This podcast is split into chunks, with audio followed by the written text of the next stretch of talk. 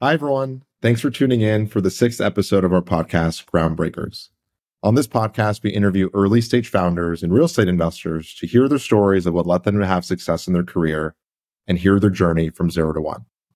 I'm joined today by Tony Plasencia, co-founder of Underdog Protocol. Underdog empowers brands to create and manage digital assets on Solana with their APIs. Thanks so much for joining us, Tony. Very excited to have you on the show. Really happy to be here today. Thanks for having me. okay. Love to hear your, your story, Tony. You know, what were you doing before Underdog? What's your career journey been like? Um, I guess I'll start with effectively the beginning. So I was born and raised in East Oakland, which is, I say East Oakland particularly because that is right next to the Raiders and A's and stadiums. It's like what people like to call a rougher part of town. So always like to think that, that I, I came up with a little bit of natural hustle. Fast forward, got a scholarship to play, play rugby in San Francisco and uh, decided to study political philosophy. I'd always been really curious about structures and individual autonomy.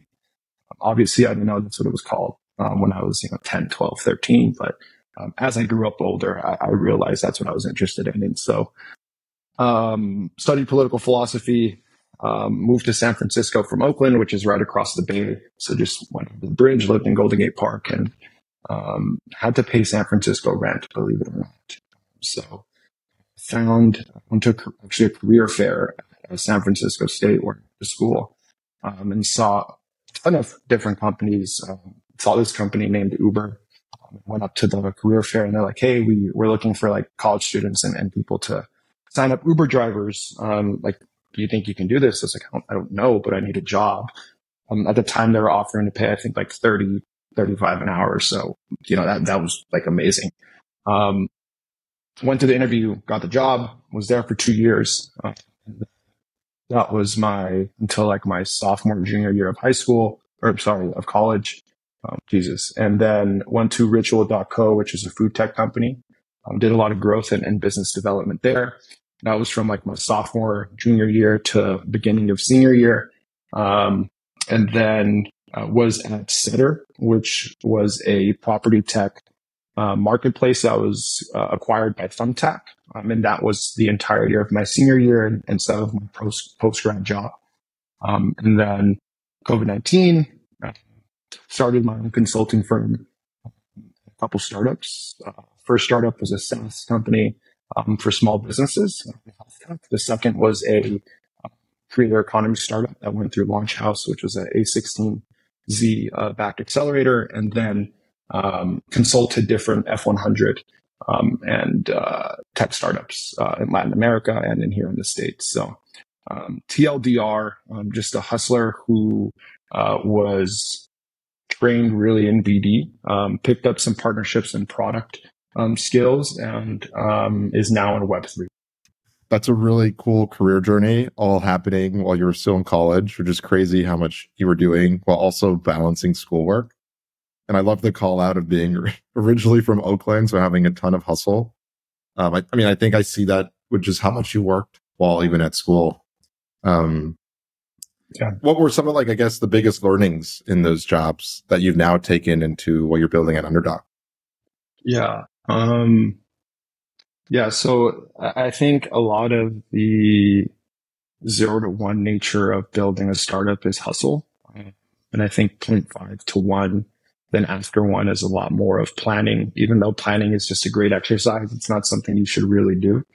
Um, but I think a lot of it is pure hustle. So one of the big things that I learned, and I was at Uber from, from 2016 to 2018. So they were relatively already known they were really scaling out. They had an idea of what their core product was. They can take multiple product bets. They could go into different markets and try different acquisition channels.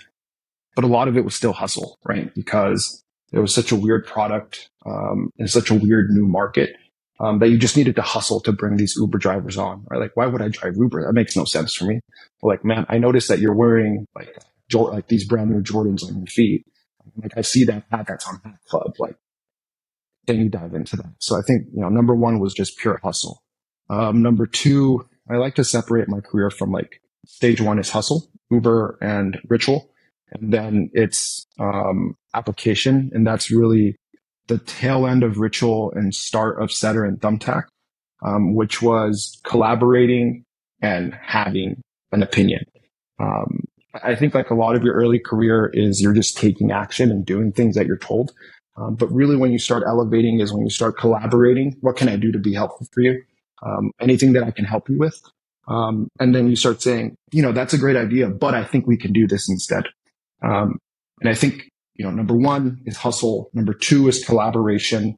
Um, are the, is, is the second piece. Um, then number three, I think I'll separate it is just having opinion and, and having action and some sort of gumption. I think like people with gumption who just want to get stuff done um, and and who have their own thoughts and, and go out and get it, and they don't care if they're wrong. Um, not saying are always successful, but they put themselves in a place where they should be. And I think those are the three things um, that I've taken away from at least the early stages of my career with Underdog. No, I love that you are so methodical with how you even think about your career of like the hustle to the collaboration to then being a thought leader in the organizations that you're in. I think the piece around opinions and feeling like you can test them out in market is really, really critical for a founder. Um, so I guess like given that call out, you know, what gave you enough confidence to finally be like, you know what, I'm going to leave Thumbtack and I'm going to start building Underdog. And I, I know COVID 19 hit. So maybe that was the push you needed, you know, but what gave you enough confidence to be like, I'm going to do this full time? Yeah, yeah, yeah, for sure. And um, I'll, I'll be very clear here. You know, Underdog is now the third startup, and for lack of a better term, it's the third one that's been VC funded, but it's by all terms, and it's the one that the second largest VC funded one that that I've been a part of, at least. But it's been the most successful in terms of distribution, metrics, whatever you want you want to to think about as success. Um, but my first real startup was certified hellocertified.com was a SaaS platform for small businesses that aggregated all of their COVID-19 requirements. And then we partnered with Stanford Medical, Stanford Health to give them a uh, certification as COVID compliant. So, um, left Thumbtack, pretty nice severance, pretty nice package. Um, was just chilling. Um, then my manager who was at Thumbtack, Brandon, who was a McKinsey consultant in the past, hit me up about certified and we started noodling on it. He brought in one of his other McKinsey friends and then we all decided to start the company. That was me doing a lot of B2B sales at the SMB mid market and enterprise level with restaurants. Um, thinking about and talking about and learning about how they were approaching COVID and how it was affecting their digital strategy in the future. Um, and that was a lot of just grunt work, just nasty, nasty hustle, like waking up at 5 a.m. and calling the East Coast, right? Cause that's when they were getting the, the restaurants ready. And, and so that's, that's one push, which was like, okay, if you give me something entirely on my own, I can do this myself. Right? Like I can lead a sales division. I got us to 10K MRR, um, just by myself, um, just doing cold calls. Um, then it was certified. I'm sorry, it was a diffusion, which was essentially like a Substack meets a Pinterest um, creator tool. Went through Launch House, started it with my friend with my friend from high school, which you know is another lesson in itself. But um, that taught me a lot about people management and building things yourself.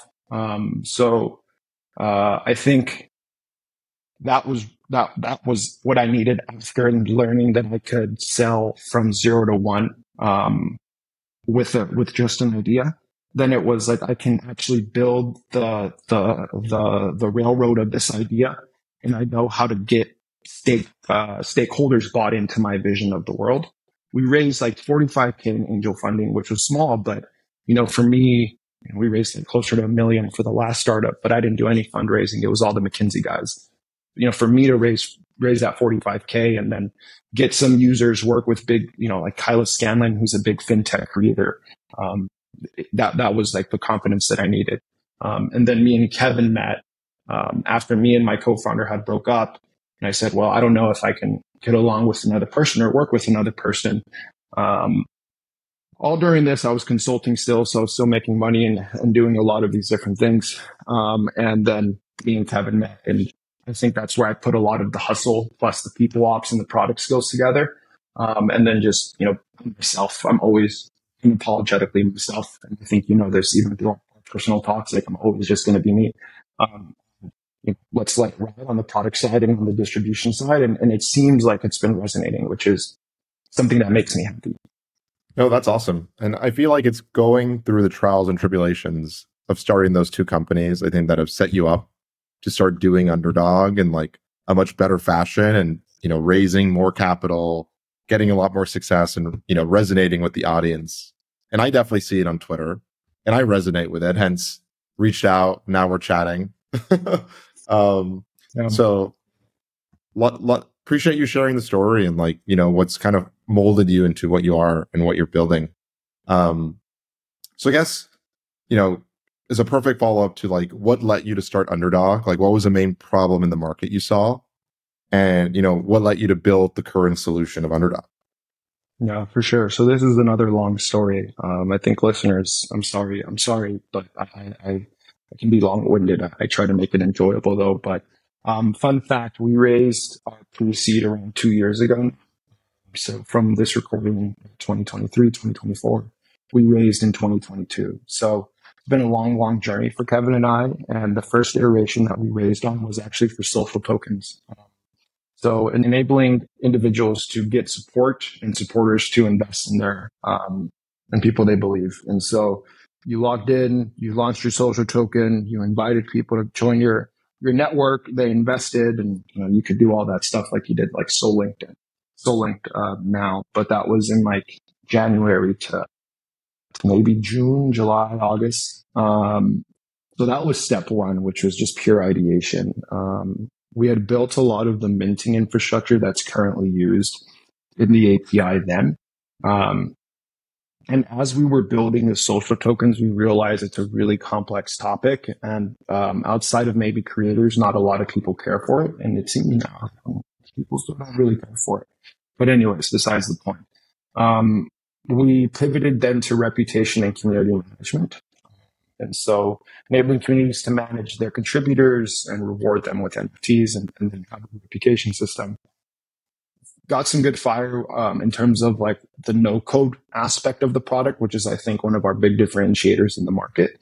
Um, was working with college clubs, started working with DAOs, worked with Superteam DAOs super early um, and had a key conversation with them where they were like, "Hey, you know, your product is great, but needs to be more flexible for what we do. Um, how about an API?" And so that was right around breakpoint in 2020, 2022, um, 23, sorry, 23, and we um, went to breakpoint, started doing customer research. Seemed like um, you know that people wanted an API that that did minting and managing of um, transferable and non-transferable NFTs at the time very easily. So um, started building and then we released our beta V0 for Sandstorm, uh, which was January of 2023.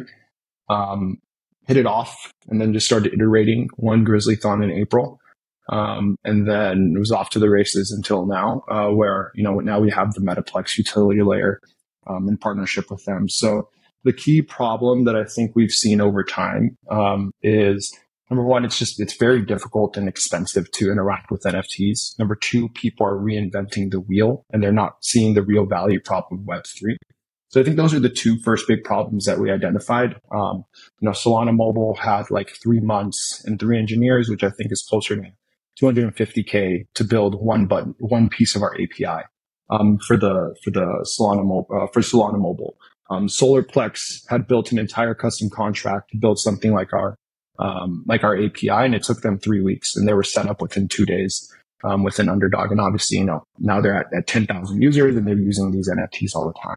Uh, now, what we're really seeing is NFTs are a way to um, to attract, engage, and retain your users, and they can be used to develop on Solana, the platform itself.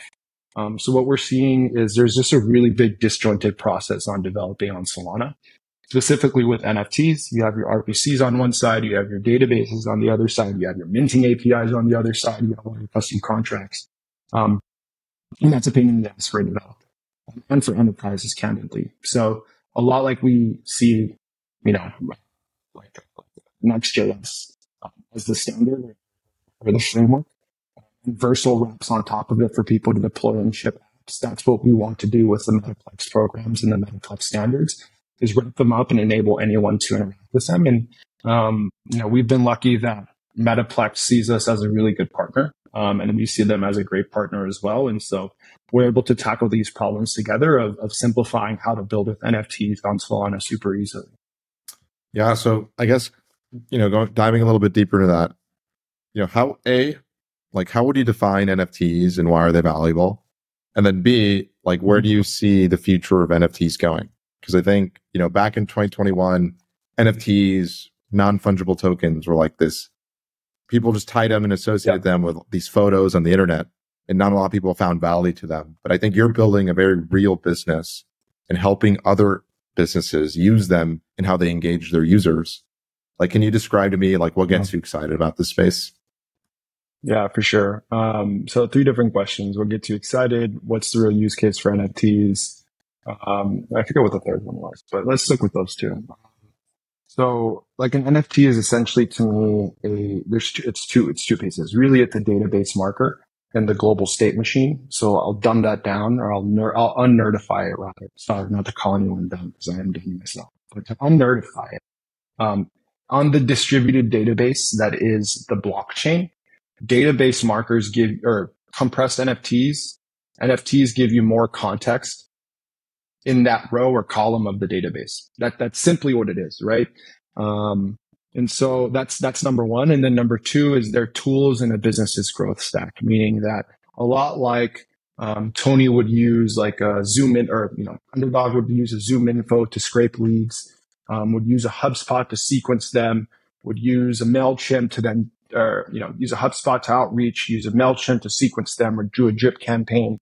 Um, use like uh, Google Analytics to track all of their usage, um, and then use like product announcer, you know, these small little announcements, notifications to to get them back into the product. You can use NFTs for a um, but you're saying, Tony, they're digital, like digital markers, right? That's the point, is that they're just small markers in this database. And so you can use them as interesting ways to rank to the chain right? That's essentially what you're doing every time you send a push notification. You're adding it to the to, to your database, right? Every time you give points to this user, you're adding more context to that notification. So, um, to to I guess I'll try to simplify that convoluted answer a little bit. Is NFTs are two things. Number one is a uh, really easy way to give context on the distributed database that is a blockchain. And number two, they're tools that enable businesses to attract, engage, and retain their users. And what gets me super excited about this space is real world businesses using them to create interoperable experiences. So what do I mean by that? Once again, very easy. I think if you can imagine using your Google and having anything that you've done associated with your Google, wherever you sign with it, that's awesome. Meaning that I sign up with my TikTok account I sign up with Google to TikTok. I sign up with Google to my Facebook account and my Instagram account or my Twitter account. All of that content is held in this one you know, Google email. Um, and you're able to sign, get access, do all these really cool things just with that one identifier.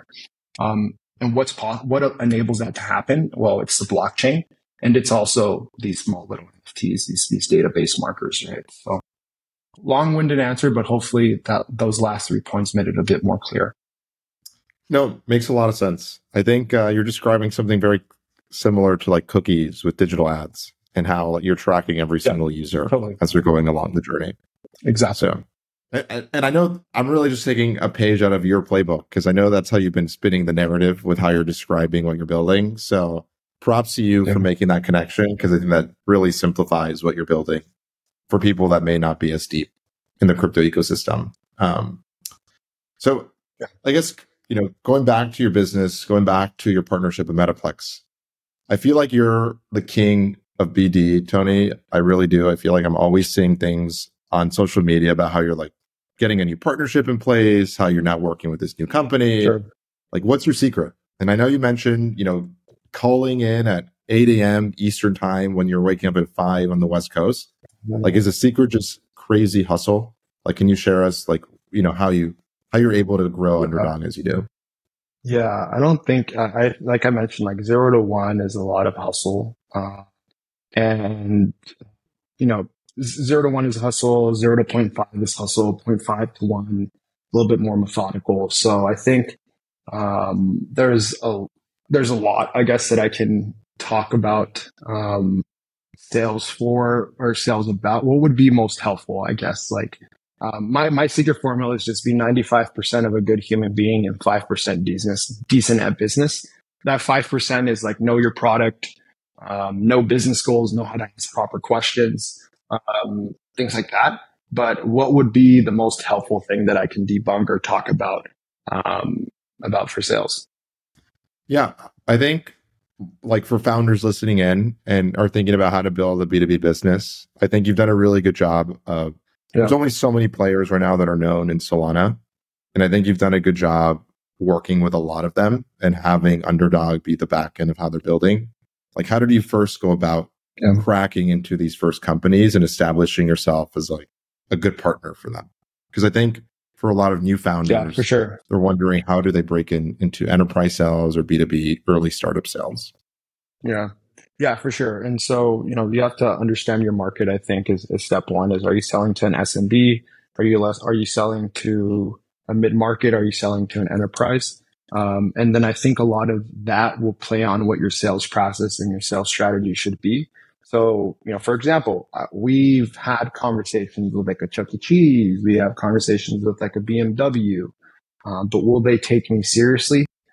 Probably not. We don't have the reputation at the enterprise level and we don't have that SOC 2 compliance or whatever the, whatever we're to, whatever the hell it's called, right? So at the enterprise level, we're not going to win. So I'm not going to at least at some point have done that. SMB and mid market, well, we can do that pretty easily. We have the brand recognition. So I think number one is just understand, um, you know, where in the market you lie.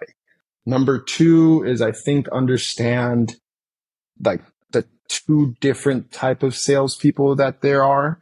Like number one is like people think of like Mr. Mr. Mysterious or like the used car salesman, and they're like, well, I don't want to be the used car salesman. That's gross. Um, like I, I want to be like Mr. Mysterious. Um, and this is like this charming, well connected, like always thinks about distribution, always knows what to say. He's like an incredible golfer, right? So just understanding what kind of salesperson you are. As long as you're not a used car sale, uh, a used car salesperson who's like pushy um, about all this stuff, like it doesn't really matter. So what you have to be is a, is a renaissance type of person. Like it helps, like the renaissance salesperson is really a product and a business development person who just wants to understand the ideal customer, wants to be there for the ideal customer, um, is really good at like adapting language. So talks like their customer is always using that to position the product really well. Um, and is always in this customer's ear trying to understand what they can do better, um, what's bothering them, um, or, um, or, or, or what there is top of mind for their customer. So I think number one is understand your segment.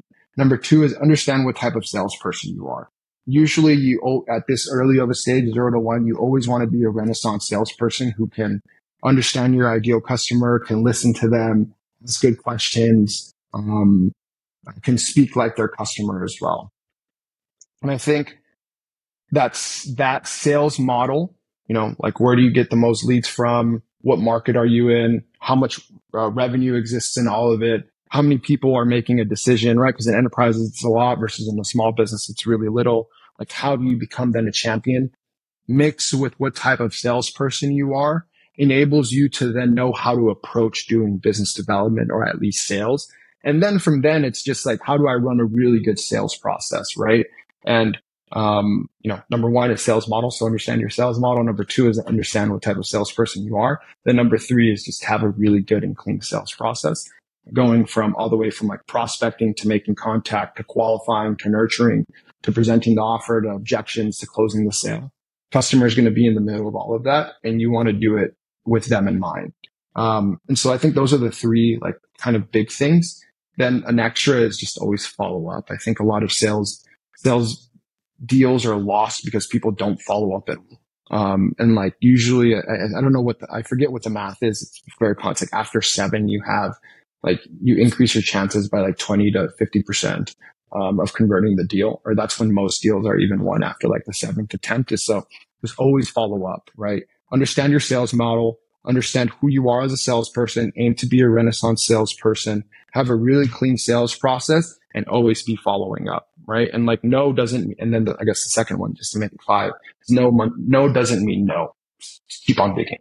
I feel like you just handed someone the secret playbook for what they need now to just win in B2B sales. So if you're ever having a class, Tony, let me know.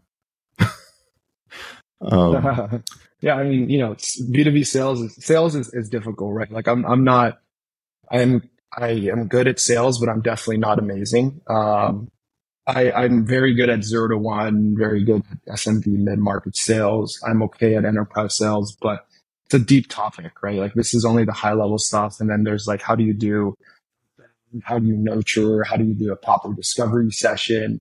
Uh, how do you like qualify product, uh, prospects and get them out of your pipeline fast enough? Um, you know, it, it, it's, it's a, as much as people love to shit on business developers and and salespeople, it's it's it's a very demanding and very grueling like grueling job. And um, I'd venture to say sometimes it's harder than than being a developer because um, you know a lot of the job of being a salesperson isn't on online. For sure. No, I think a lot of businesses realize that salespeople are some of the most critical, right? Like they're the ones actually getting you customers, totally. people that are actually trying the product um, so without a good sales team, like a company doesn't really have anything, in my opinion. Um, Depends the type of company, type of product, but yeah, totally. Like you know, Slack didn't really need a sales channel because it was a product led, um, you know, like kind of like bottoms up product where it only needed a couple people within organizations to reach some sort of like value liquidity.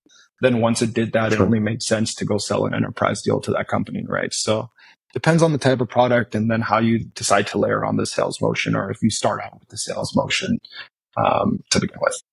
No, for sure. For sure. It's a good call out. Um, so I guess kind of going off of that, you know, as you guys have been continuously, you know, closing more deals and moving things forward, what are you most excited about at Underdog? Like, what are you guys building that you're most looking forward yeah. to showing to the world?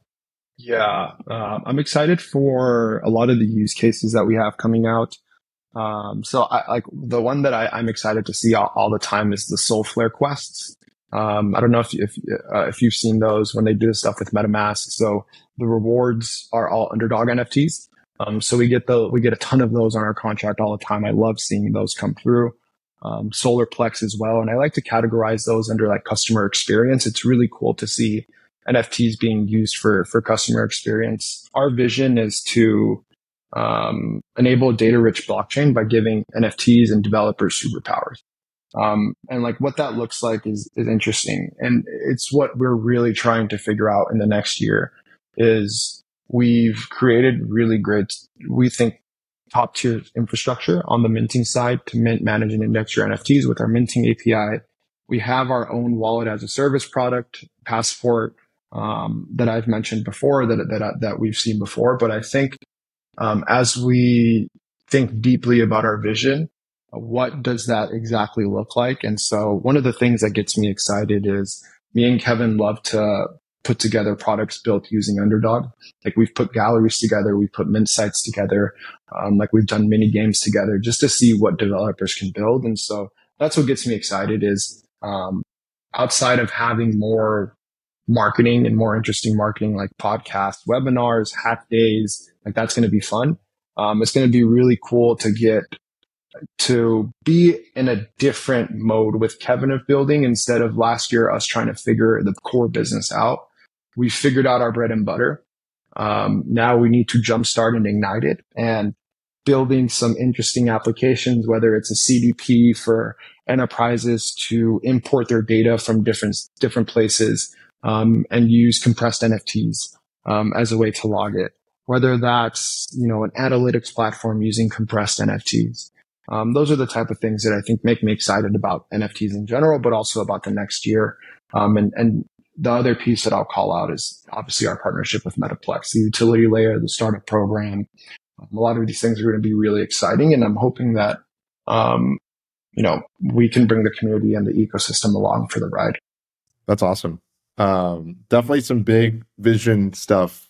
Um, so excited to see it all play out. And I think, you know, the call outs for you get most excited about what your customers are building using Underdog and like what they're able to bring to life. Yeah. I think speaks to just who you are as a founder of like wanting to see other people succeed and empowering them.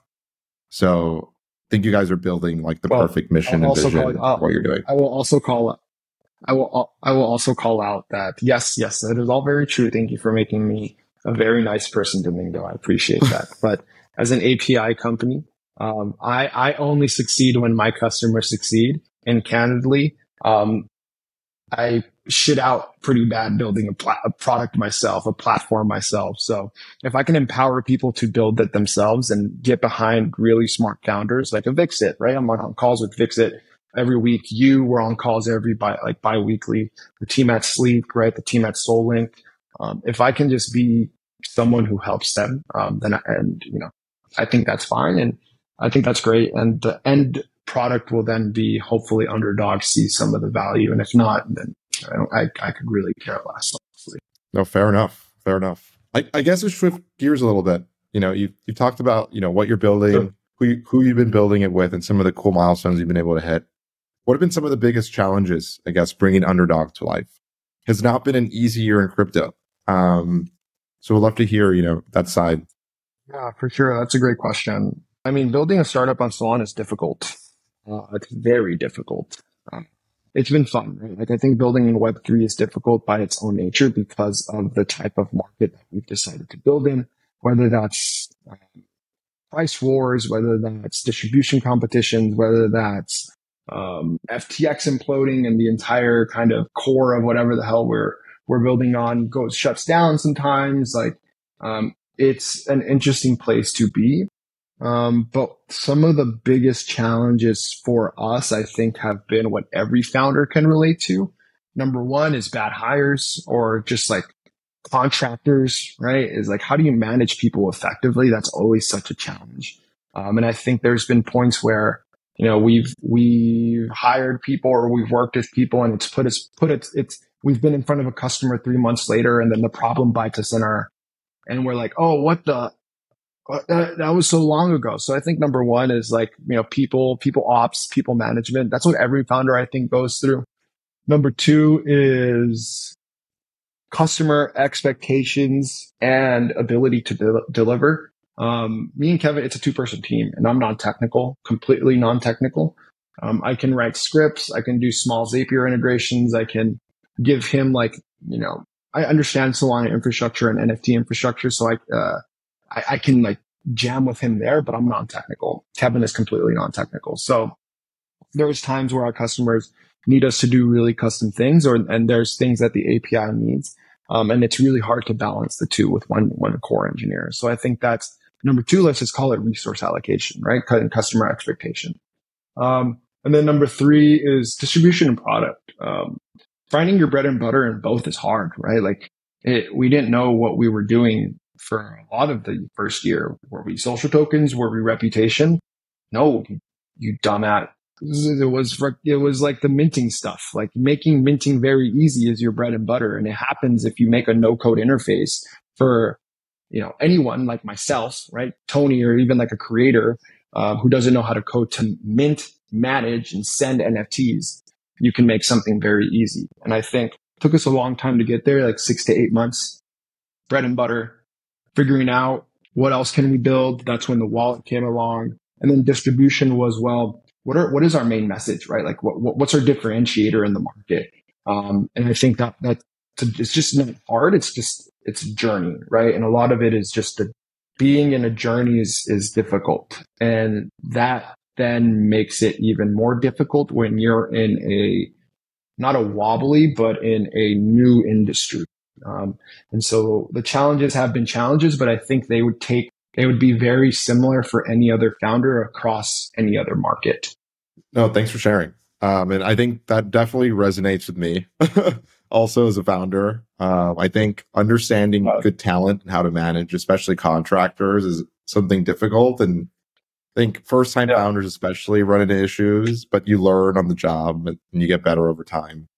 Um, so I guess this perfectly sets me up for this last question for you, Tony. Like, you know, you are now a three time founder. You've seen some of the struggles, some of the successes. If you go back and give yourself advice, and for people that are looking to just start off, you know, what are, you know, some of the biggest call outs you would, you would share? Yeah. Number one, distribution matters more than product. Um, so just be really good at distribution for your product and for yourself. that second one kind of builds on top of it is storytelling. So storytelling is really important at every level, whether it's your product narrative, your own narrative, your brand narrative, the way that your product sells, like all storytelling is just the most important thing that you can do. Um, and then third is build your network and work on it, especially zero to one, right? Like I'm assuming this is where a lot of it is tailored is, um, you're going to find your first customers. You're going to get your first investors. You're going to get your first referrals from your network. Um, and if not, then it's going to be a lot harder, sadly, right? And you, you have to find people who have a bigger network and then work those relationships. So I would say that's the third one. Um, and like that, that's what I would do if I could go back, um, and, and just talk to myself is like, just focus on distribution, which I think is what we did right at Hello Certified. And it wasn't me calling the shots, right? The second one I was building end, which is funny because I was a second time founder at that point. So number, yeah, number one is put distribution, not product. Number two was, I'm losing my train of thought here, Domingo. Boom. We lost our train of thought, boys. That's how we're ending the podcast. no, but those were great. So thanks for sharing. Um, I guess any closing remarks you want to share, Tony? If people want to learn more about Underdog Protocol or learn more about you, like where could they go? Yeah, yeah, of course. Yeah. Ooh, number two is storytelling, by the way, guys. I just remember boys and girls. I just remember. Um, yeah, underdogprotocol.com. Um, you can find blogs, product descriptors, videos, everything there. Um, if you want to get in contact with me, Tony at underdogprotocol.com. That's my email. Um, just tell me what you need in the subject so I don't have to read the entire email, please. Um, and then third is you can follow me on Twitter, which I'm sure Domingo will, will link. And, um, I'm always happy to, to hop on calls and help with product. Like I, I genuinely love technology and technology products. It's, um, you know, fascinating to see how much they help people, even if it's just sitting there and scrolling on stuff. You're still solving the problem of loneliness to a weird effect, but it's just been fascinating to see it progress over the last 10, 15 years and be part of that, right? So I love technology products. I guess you can listen, you're listening to this podcast. Maybe you think I know a little bit of something. I think I do. If I can help, then hopefully I can be helpful. Love it. Uh, well, thanks everyone for listening to the sixth cool. episode of Groundbreakers. We drop episodes every Tuesday morning, and we will continue to have awesome guests like Tony share their story. So thanks so much for coming on, Tony. Bye, everyone.